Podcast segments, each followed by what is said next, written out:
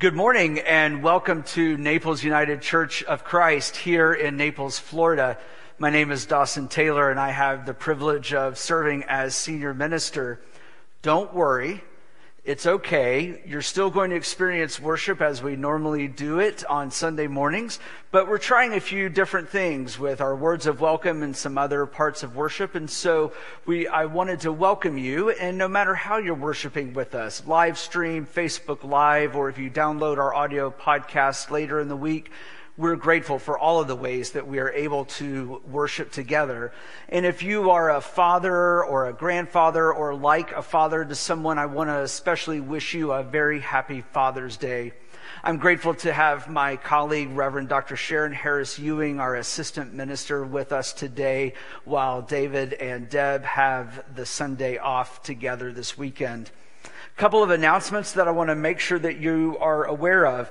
I hope that you are able to join us immediately after worship today for our virtual gathering place. Uh, this will be the third week that we've had those, and they've really been a lot of fun to be able to connect with people. Uh, no matter if you're up north here in Naples, it's just been wonderful to see everyone.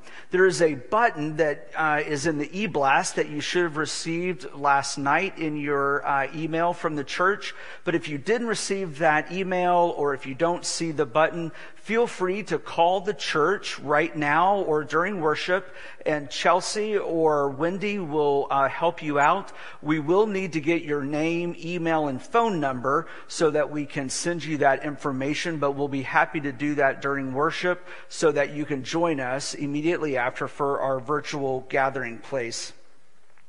We've had a wonderful uh, series of sacred conversations about race and privilege. And so I want to invite you this week on Wednesday at 5 p.m. The clergy team will be back together and we'll be beginning a book study on the book How to Be an Anti-Racist by Ibram Kendi. Uh, we'll be studying the introduction through chapter 3. Now, one of the things that is challenging about the book is that it's in such demand during these times that the publisher is um, out of the physical copies of the book. We had uh, earlier arranged through our distributor to get copies, but then that fell through. We are still working to do that. You can download the book for digital purposes, Kindle, iPad, or I'm listening to it right now on Audible.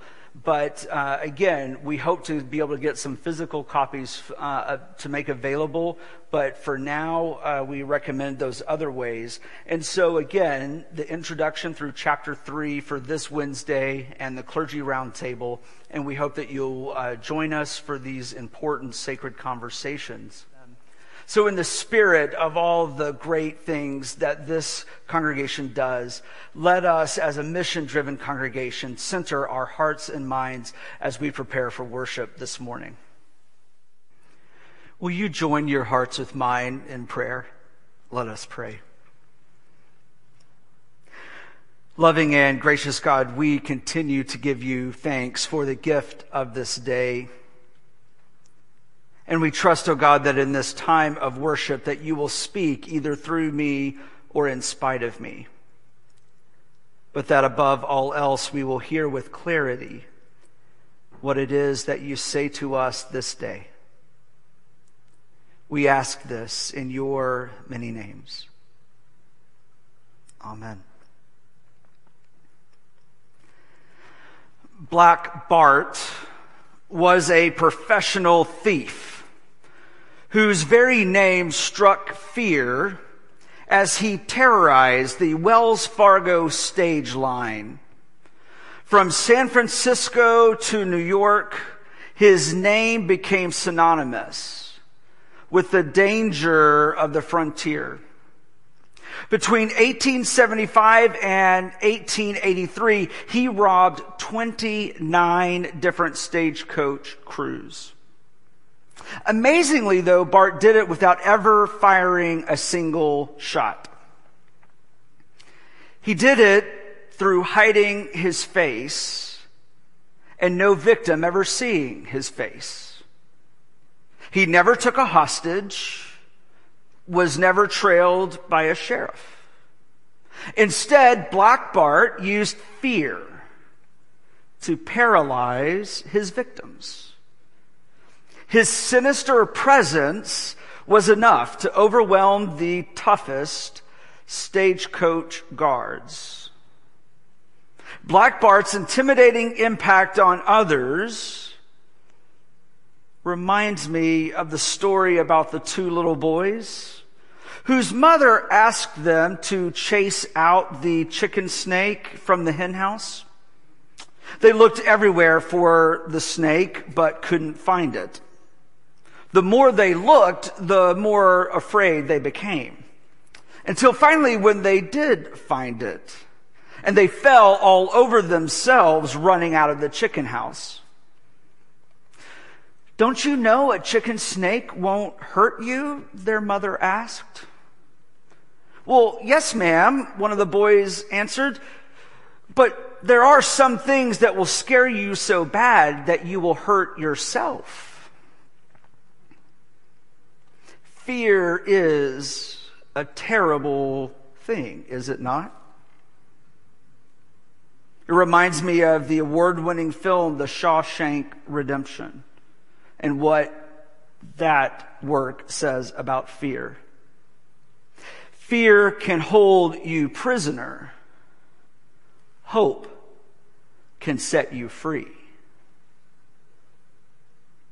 In the most recent Chapman University survey of American fears, researchers asked a ran- random sample of 1,190 adults from across the country to rate their level of fear on 94 separate items, from public speaking to nuclear meltdown.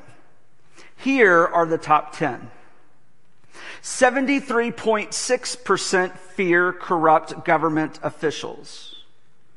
61.6% fear pollution of oceans, rivers, and lakes. 60.7% fear pollution of drinking water. 57% fear not having enough money for the future. 56.5% fear people I love becoming seriously ill. 56.4% fear people I love dying. 55.1% fear air pollution. 54.1% fear the extinction of plant and animal species. 53.2% fear global warming and climate change. 52.9% fear high medical bills. Frankly, after reading the entire list of 94 items, I found entirely new things to be afraid of. Fear can hold you prisoner. Hope can set you free.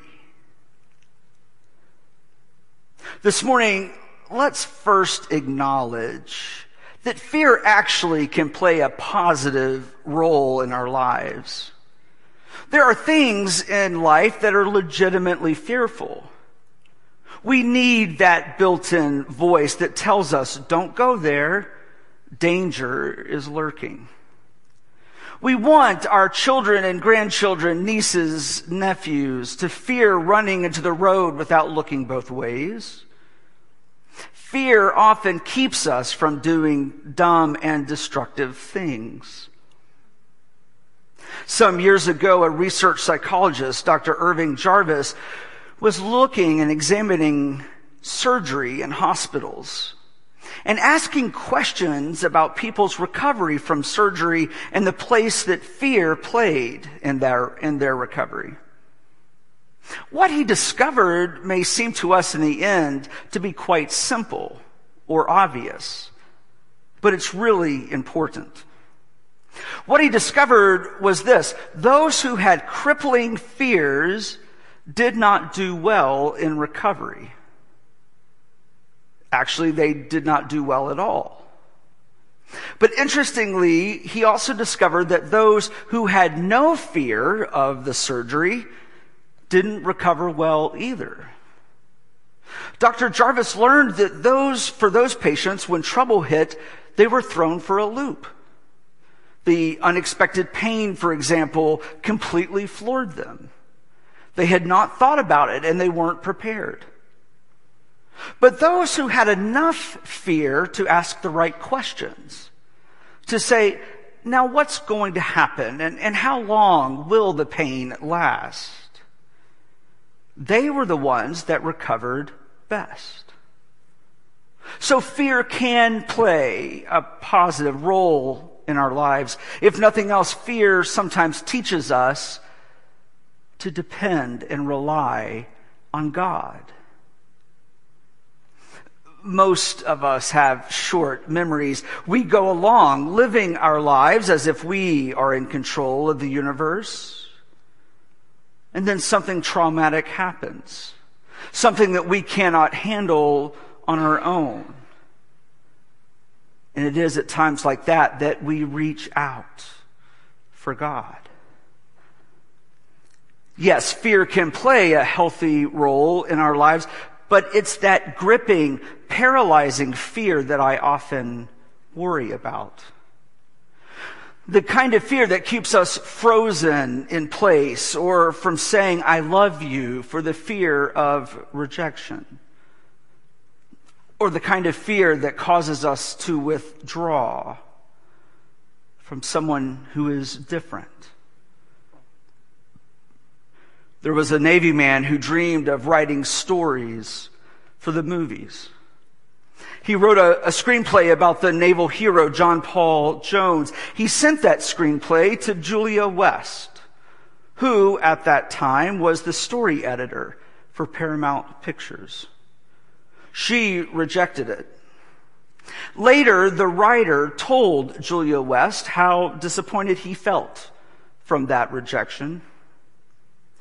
He came to see, though, that fear could be a paralyzer. He also learned through that experience that the best way to overcome the fear is to go on with determination to succeed. In March of 1933, that same writer spoke to our nation.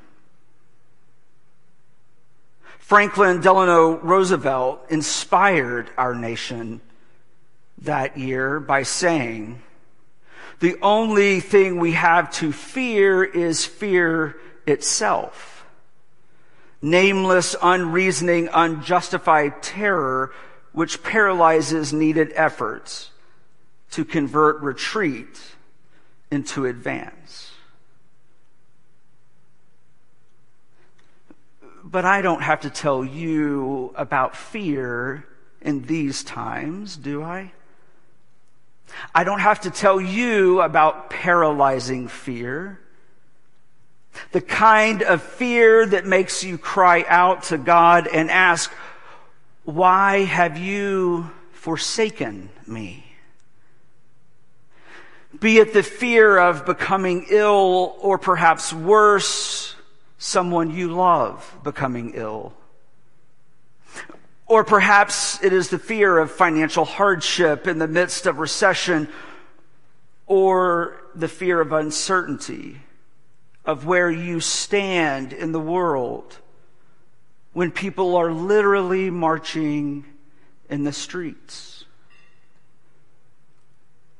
Or maybe it's a, a, new diagnosis or the aching loneliness or the grief over the loss or the uncertainty. And the list goes on and on and on. To deny fear as a part of our lives is to deny the truth of our living. But as people of faith, we must not let fear have the last word. We do not have to be paralyzed by fear. Instead, we can have faithful fear. We can acknowledge the reality of our fear just as we can acknowledge the reality of God at work in our lives. In our scripture reading this morning, Jesus uses the analogy of tiny sparrows. In the eyes of the ancient world, a sparrow was inexpensive and monetarily worthless. The writer of the Gospel of Matthew has two sparrows being sold for one penny. And Jesus concludes by saying, So do not be afraid. You are worth more than many sparrows. Early in the spring of 1905, Civilla Martin and her husband were spending time in Elmira, New York. They developed a close friendship with a couple by the name of Mr. and Mrs. Doolittle. Mrs. Doolittle had been bedridden for nearly 20 years. Her husband was also confined to a wheelchair. Despite their afflictions, they lived happy and content lives, reported Civilla Martin, bringing inspiration and, and comfort to all who knew them. One day while the Martins were visiting with the Doolittles, Civilla's husband commented on their bright hopefulness and asked them the secret of it. Mrs. Doolittle's response was simple. His eye is on the sparrow, and I know he watches me. The beauty of that simple expression of faith gripped Civilla Martin. And she wrote a poem and mailed it the very next day to Charles Gabriel, who put it to music. Singer Ethel Waters made the resulting song famous. So famous that she used its name as the title of her autobiography. And we heard Pam's beautiful rendition earlier in our worship service. Why should I feel discouraged? Why should the shadows come? Why should my heart be lonely and long for heaven and home?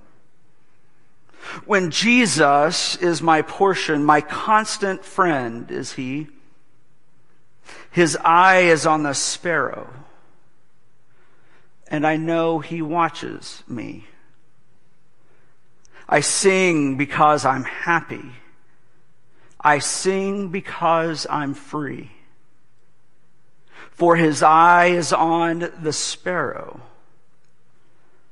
and I know he watches me. My friends, we do not have to be paralyzed by fear. Instead, we are people who are loved by a God who loves so deeply that God weeps when we weep and laughs when we laugh. We are loved by a God so deeply